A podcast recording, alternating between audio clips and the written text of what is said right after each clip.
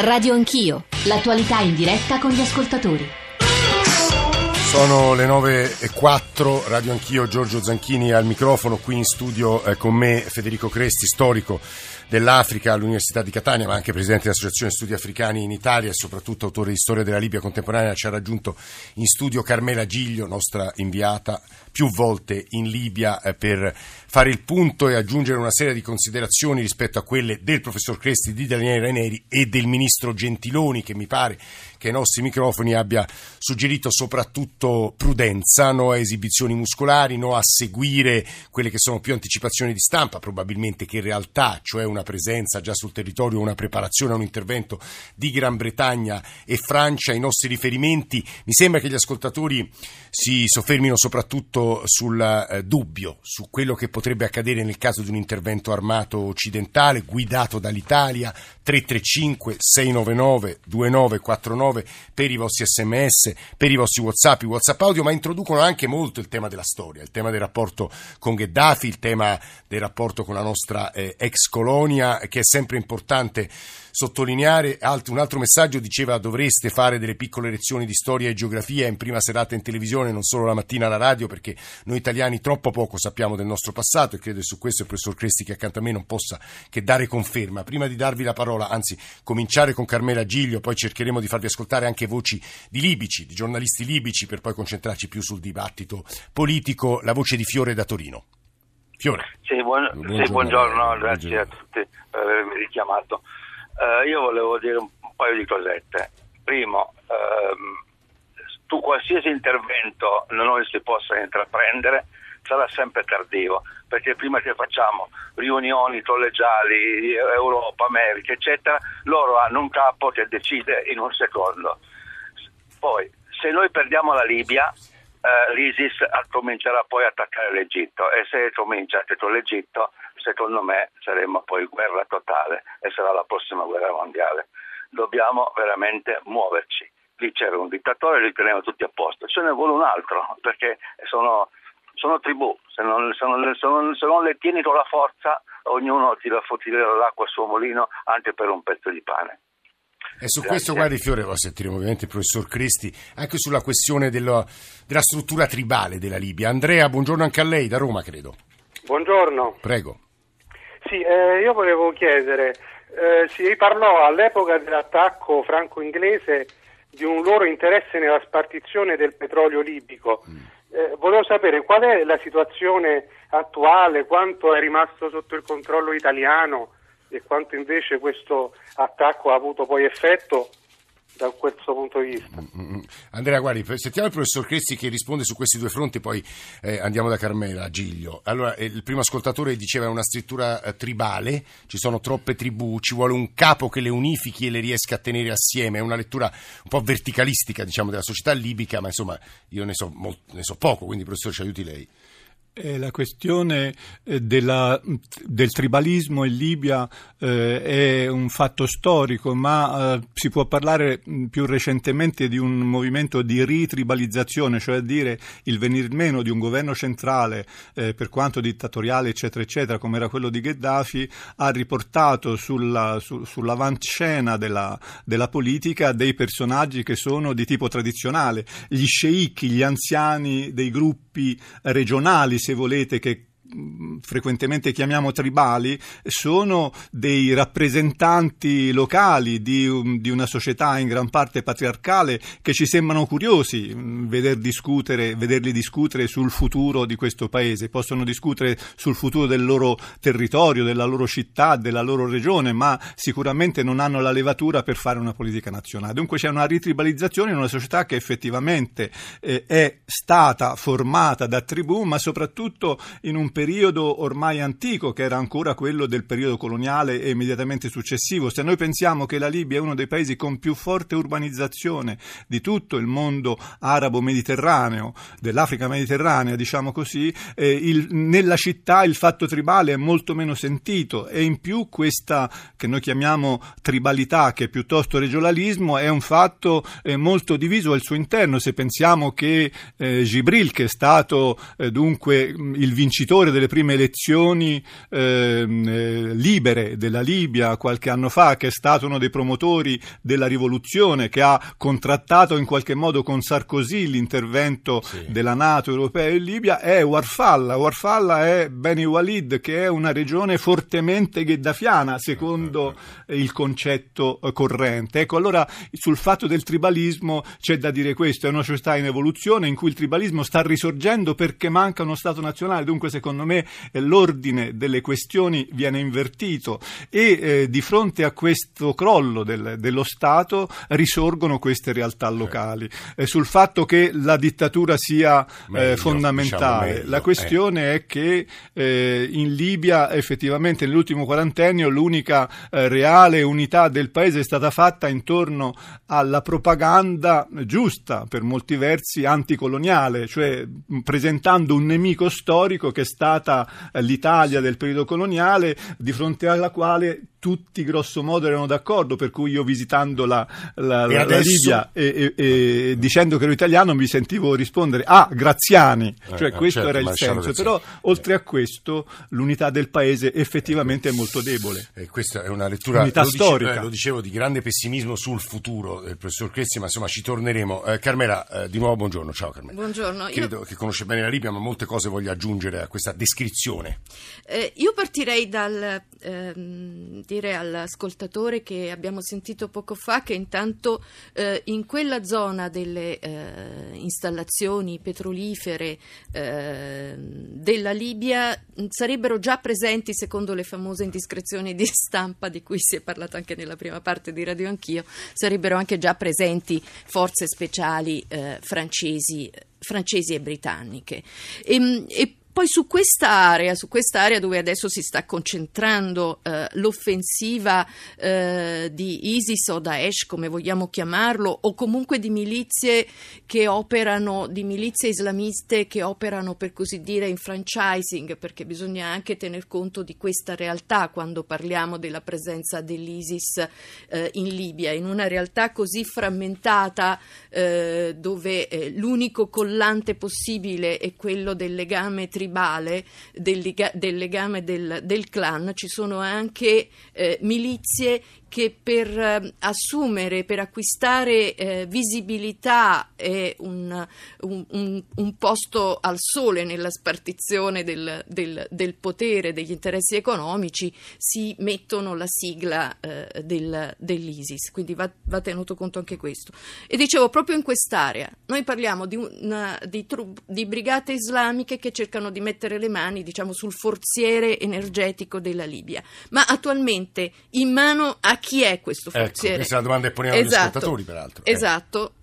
Di un signore che, di un signor eh, Carneade, di un signor nessuno per chiunque, per chiunque di noi, un certo Ibrahim al-Jadran che è un signorotto locale, un signore della guerra eh, locale. Ecco, e ehm, quell'area, io mm, la ricordo ai tempi della, della, guerra, della guerra, civile, eh, della guerra eh, del 2011, che guerra civile eh, fu, eh, que- attorno a quell'area per mesi eh, si fermarono i combattimenti perché i ribelli non riuscivano ad avanzare e riuscirono poi ad avanzare solo grazie all'intervento eh, decisivo delle forze NATO. Ecco, in una città, Ashdabia, che è in pratica ehm, eh, la porta, par- parlavi della questione geografica, diciamo che eh, dalla Cirenaica, che fu poi la culla della rivolta anti-Gheddafi, ehm, eh, si avanza verso la Tripolitania, verso prima Sirte e poi la eh, Tripolitania, ehm, in questo ehm, cammino, diciamo, dalla sì. Cirenaica a, a, a, Sirte e alla Tripolitania c'è quest'area dei giacimenti petroliferi, Ashdabia, eh, Raslanuf, eccetera. Ecco, ad Ashdabia, che è la porta che verso questi, eh, questo forziere energetico della Libia, lì stanno combattendo attualmente milizie islamiche contro forze legate al cosiddetto governo di Tobruk e tutti e due combattono contro l'ISIS. Eh. Questo dà l'idea del caos. Io penso che su questo bisogna riflettere, anche se lo scenario può apparire apocalittico, perché altrimenti non ci si rende conto fino no, a che punto un intervento... Tra l'altro, Carmela, il, il, il, punto credo è che ne parliamo troppo poco sulla stampa italiana, forse anche alla radio, forse alla televisione, questa descrizione che hai appena fatto tu è quello che sta avvenendo in quella che tu hai definito la porta al forziere eh, petrolifero libico, insomma se ne sa pochissimo, almeno eh, insomma, distrattamente lo seguiamo. Su questo io vorrei tornare anche con il professor Cresti, anche alla luce di quello che ci stanno scrivendo gli ascoltatori, ma anche con gli occhi di chi la Libia la conosce perché va e viene tra Libia e Italia, è una giovane giornalista libica, fondatrice del giornale online Akhbar Libia24.net, mi riferisco a Remel Brechi che tra l'altro fu una delle giornaliste in qualche modo che parteciparono anche intellettualmente, ma non solo, alla rivoluzione di Bengasi. Eh, Remel Brechi, benvenuta, buongiorno. Buongiorno signore. Allora, credo che lei mh, possa darci una descrizione di quella che è Bengasi adesso. Oh, io sono venuta di Bengasi, sono arrivata di Bengasi tre giorni fa. Sì. Eh, la situazione di Bengasi ovviamente è troppo brutta. Eh, le parole non bastano infatti spiegare cosa sta succedendo per, per ora a Bengasi, ma ovviamente Bengasi oggi è meglio, tanto, tanto meglio di Bengasi eh, l'anno scorso. Oggi è meglio dell'anno scorso, Rim? Ovviamente sì. Eh, la, la, città oggi è divisa a due. Sì. A parte quella che possiamo dire che sotto controllo di eh, gruppi islamici, eh, sia di ISIS, sia di Ansar Sharia, sia di collaboranti loro. Sì. E l'altra parte ovviamente controll- ben controllato dall'esercito libico. E, in guerra l'uno contro l'altro, Rim, il Brechi? Certo, certo. Con, guerra, con, scontri, guerra... con scontri quotidiani? Sì, sì, la guerra a Benghazi non ha mai fermato da, da, diciamo, da due anni, da quando il generale Hefker ha dichiarato la guerra contro, il, contro, il, contro, il, contro l'extremismo, l'extremismo in città. Eh, però noi dobbiamo dire una cosa molto importante cosiddetta ISIS non sono così tanto numeroso come alcuni fonti, alcuni sì, sì, media sì, stanno cercando, sì, stanno cercando di, di, parlare. Ovvio, ci sono, collaborano anche con qualche soldati locali, qualche milicia locale, però alcuni fonti parlano di 1500, massimo 3000. Sappiamo benissimo che questa certa tipo di, di, di, eh, di milicia islamica na, na, crescano anche che sfruttano i problemi tra Tobruk e tra, e tra Tripoli, questo è il problema di divisione ecco, Rimmel, Brechi, a questo proposito, se posso farle una domanda che credo insomma, è importante Prego. anche con gli occhi degli italiani, il ministro Gentiloni eh, ai nostri microfoni stamattina riponeva grandi speranze nella formazione di un governo entro il 16 gennaio. A lei faccio una domanda di realismo, secondo lei è possibile che si formi questo governo e soprattutto terrà riusciranno a stare assieme i leader politici delle varie tribù, se uso una parola corretta, Rimel Brechi? Io non vedo un problema con, uh, con, le tribù in Libia. Non ho mai visto le tribù come un uh, elemento di divisione in Libia. Uh, il problema in Libia è soprattutto un problema politico, tra leader politici. io credo che c'è una buona buon speranza di, di, di andare avanti con questo governo soprattutto perché questo governo è l'unica che riusciva a eh, controllare il, il territorio. Parliamo, eh, parliamo sinceramente, né, né, né, il governo di Tobro né, né il, il, governo di, di, Tripoli oggi sono in grado di controllare eh, il, il territorio.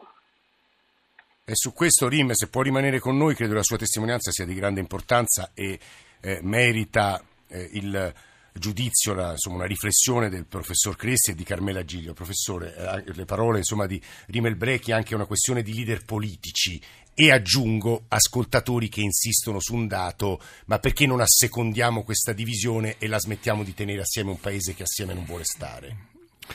Sì, questioni estremamente complesse. Della divisione della Libia si parla dall'inizio della rivoluzione, tra virgolette, eh, e in una prospettiva che vede anche la ridefinizione dei confini di molti degli stati attuali nel mondo arabo mh, islamico, nel mondo soprattutto arabo-mediterraneo. Si è parlato attraverso la stampa di divisione della Siria, che, che è quasi eh, inevitabile, dell'Iraq, ma della stessa Arabia Saudita, eh, che poi nei, nei, nelle recenti notizie ha confermato che ci sono delle spinte in questo senso, separazione all'interno della stessa casa regnante in Arabia Saudita, lo Yemen, lo vediamo, eh, eccetera, eccetera. Eh, dunque dei problemi di divisione esistono realmente e probabilmente sono anche nella, nell'agenda eh, politica internazionale mh, di molte potenze. Eh, detto questo, eh, inevitabile, non inevitabile, che cosa deve fare l'Italia? È difficile dirlo, penso che sia eh, compito delle forze eh, libiche, dei politici libici di trovare in qualche modo una soluzione a tutto questo. Noi abbiamo parlato di problemi politici, come ci ha detto eh, Remmel Brechi ehm, adesso, è un problema politico senza dubbio, ma questi politici che sono sulla scena perché al Parlamento di Tobruk, a quello di Tripoli, adesso a quello di Tunisi, sono realmente rappresentanti del paese? Eh. Lì è il problema, o sono rappresentanti di qualcos'altro, di gruppi di potere, di interventi di nazioni esterne e così via? Si dà, Quel, e io la risposta non ce l'ho perché ogni tanto vediamo riapparire delle grandi famiglie, per esempio, delle grandi famiglie storiche eh, nella vicenda libica, come Abu Samain che è di origine eh, della Tripolitania occidentale, berbero e così via, come Al-Sueili che è a misurata, l'uomo forte, cioè è come se al di sotto delle manifestazioni politiche che si sono realizzate nel tempo ci siano dei gruppi di pressioni che io chiamo quelli delle grandi famiglie che po- continuano a permanere aggregandosi ad altri gruppi di uomini nuovi. Gruppi è difficilissimo, questo ci È difficilissimo perché ci sono delle rivalità storiche, delle inimicizie eh, antichissime di circa un secolo, dell'epoca coloniale. Ci sono ah, interessi. Allora glielo chiedo diversi. seccamente, poi c'è un ascoltatore e poi torno da Carmela. Ma allora le parole eh, di Paolo Gentiloni ai nostri microfoni erano francamente un po' ottimistiche, eccessivamente ottimistiche. Io professore. penso che dobbiamo essere ottimistici perché altrimenti non abbiamo che la soluzione armata. per cui la, la, la, eh, se, se, siamo pessimistici diamo il via uh, all'industria delle armi, agli interessi internazionali, alle divisioni interne del Dobbiamo mondo scommettere, arabo. Dunque, scommettere su una partita però il cui successo è estremamente difficile e remoto. Eh, Gianni Daudine, altra testimonianza, credo imprenditore che ha dovuto lasciare la Libia, Gianni, giusto? Sì, sì. Cioè, ci racconti. Eh, niente, nel 2011 sono dovuto scappare perché chiaramente è scoppiata la rivoluzione e da quella, da quella data da, ad oggi, a febbraio 2016, sono trascorsi cinque anni, abbiamo fatto una, parecchi interventi, alcuni politici sono stati anche sensibili alla nostra eh, diciamo, situazione, ma non siamo riusciti ad essere assistiti, siamo mm-hmm. rimasti soli abbandonati, parecchi sono falliti. Io adesso eh, per pagare i debiti devo fare un mutuo in banca, non dico altro. Ho mandato un, uh, un PDF eh, con la cronologia di quello che è accaduto in questi cinque anni, eh, potete solo leggendolo capire che siamo rimasti soli. Le istituzioni proprio ci hanno abbandonato. È la prima volta che la, una, un, una, televisione mm. eh, diciamo, ci, ci, considera. Mm, mm, anche diciamo, radio, i, ma mi scusi, sì, anche, la, sì, radio. Eh, anche i giornali, pochissimi giornali hanno parlato di noi, perché siamo pochi, non contiamo mm. politicamente ovviamente, però siamo quelli che alla fine in Libia, quelle 80, 30 aziende, no, lavoravano e conoscono il territorio, conoscono i libici cioè, eh, i libici ci vogliono bene. No, questa è una testimonianza, so... Gianni, di grande importanza. Io credo che tra l'altro un po' sulla stampa di voi si sia parlato, ma forse, come lei dice, poco. Altra testimonianza, credo, di grande importanza è quella di Cali, che ci chiama da Milano, ma è un medico libico di Zuara. Cali, benvenuto. Che ci vuole dire lei, dottore? Eh, buongiorno. Dottore, prego. Eh, buongiorno. Allora, io sono di Zuara io conosco benissimo e personalmente il signor Buscamini che l'hanno accennato adesso, va bene? Io sono un settantenne, sì. io e dei miei colleghi libici che abbiamo fatto insieme il liceo in Libia, voi ci siamo laureati un po' in America, un po' in Italia, un po' in Inghilterra e così, e siamo tornati dopo che è morto Gheddafi. Sì. Noi stiamo facendo un'azione pacifica tra tutti i libici per dirgli e convincerli che la cosa migliore è l'unità. Ma non sappiamo con chi parlare all'estero, non sappiamo come eh, arrivare al vertice specialmente di Tobruk, però da Misurata a Zanzor, a Zuara, a Sabrata, a Libia, noi ci siamo tutti trovati, tutti i settantenni laureati che abbiamo fatto anche Sì, lavori studio all'università eh. in Libia, siamo d'accordo con trovare un modo di unità nazionale. Si potesse, non so, il, il- ministro Gentiloni, cioè eh, insomma, eh, incontrare due, tre di noi, spiegarle come la situazione libica, perché la situazione libica adesso non è, guardi, non è una guerra tribale, non è una guerra di cosa, è soltanto guerra di soldi. Ognuno vuole una fetta di Eh, questa que- sì, Libia. che, cali, che poi la traduzione, la traduzione della parola soldi poi è potere, credo. Carmela, è stato disegnato un affresco di estrema complessità. Sì, e io mh, rischio di essere, non, non abbandono la speranza, ma rischio di essere perfino più pessimista del professor Cresti perché ritengo che anche in- l'intervento, eh, l'intervento armato non possa essere, eh, non possa essere Risolutivo. eh, risolutivo eh, e non solo da un punto di vista strettamente diciamo strategico, militare, insomma. Io, io, mh, ritengo che oltre al per sventare il definitivo collasso della, della Libia, ehm, oltre che eh, fermare le brigate, brigate islamiche, la- una, eh, una priorità sia quella di impedire che la- in Libia si ripeta lo stesso copione al quale stiamo assistendo eh, in Siria, e cioè un paese che è diventato cam- ehm, terreno di battaglia di una guerra per Procura. Dove gli interessi in gioco vanno ben oltre, ben al di là dei, eh, di questi es- labili Scusa Carmela, come si nazionali. evita questo rischio però? Si, ev- si evita coinvolgendo eh, le, le potenze della regione. Questo, tra l'altro, è anche l'unica Cioè strada per impedire. L'Egitto e non solo, l'Egitto eh, ha un ruolo determinante, di fatto il governo di Tro- Tobruk, fino adesso riconosciuto internazionalmente, è un fantoccio nelle sue mani. Il problema è coinvolgere quindi le potenze della, della regione che purtroppo fino adesso, e, e le cronache degli ultimi giorni lo testimoniano, sembrano più attente eh, a, a fermare eh, la- la- la- il ritorno sulla scena politica medio orientale dell'Iran che a fermare l'avanzata delle brigate islamiche. Però il punto è questo. Peraltro, anche se non vogliamo che un qualsiasi intervento armato eh, appaia come una nuova, una forma di neocolonialismo, e quello sì questo- che spalancherebbe le porte all'ISIS. Ecco Carmela, permettimi di far chiudere a, a Rimel Brechi, giornalista eh, libica eh, di Bengasi, questa parte con la sua posizione, i suoi auspici, le sue speranze, Rim. Rim, ci senti? Pronto? Sì, prego, Rim, Rimel Brechi. Sì. Quali sono le sue speranze e che cosa immagina che accada, Rimel Brechi? Io infatti sono abbastanza ottimista. Eh, infatti l'unica, l'unica scelta che, che abbiamo per il momento è che dobbiamo essere ottimisti. Eh, l'unico problema infatti se il gente o il popolo ah, abituano in questa azione, questa diventerà una cosa troppo pericolosa, però affinché che c'è un buon vo- volontà di, di libici di, comba- di essere eh, combat- combattando se- eh, contro l'estremismo, contro ISIS in, eh, anche dentro le città eh, e quindi sarà sempre un'opportunità di, di una nuova Libia.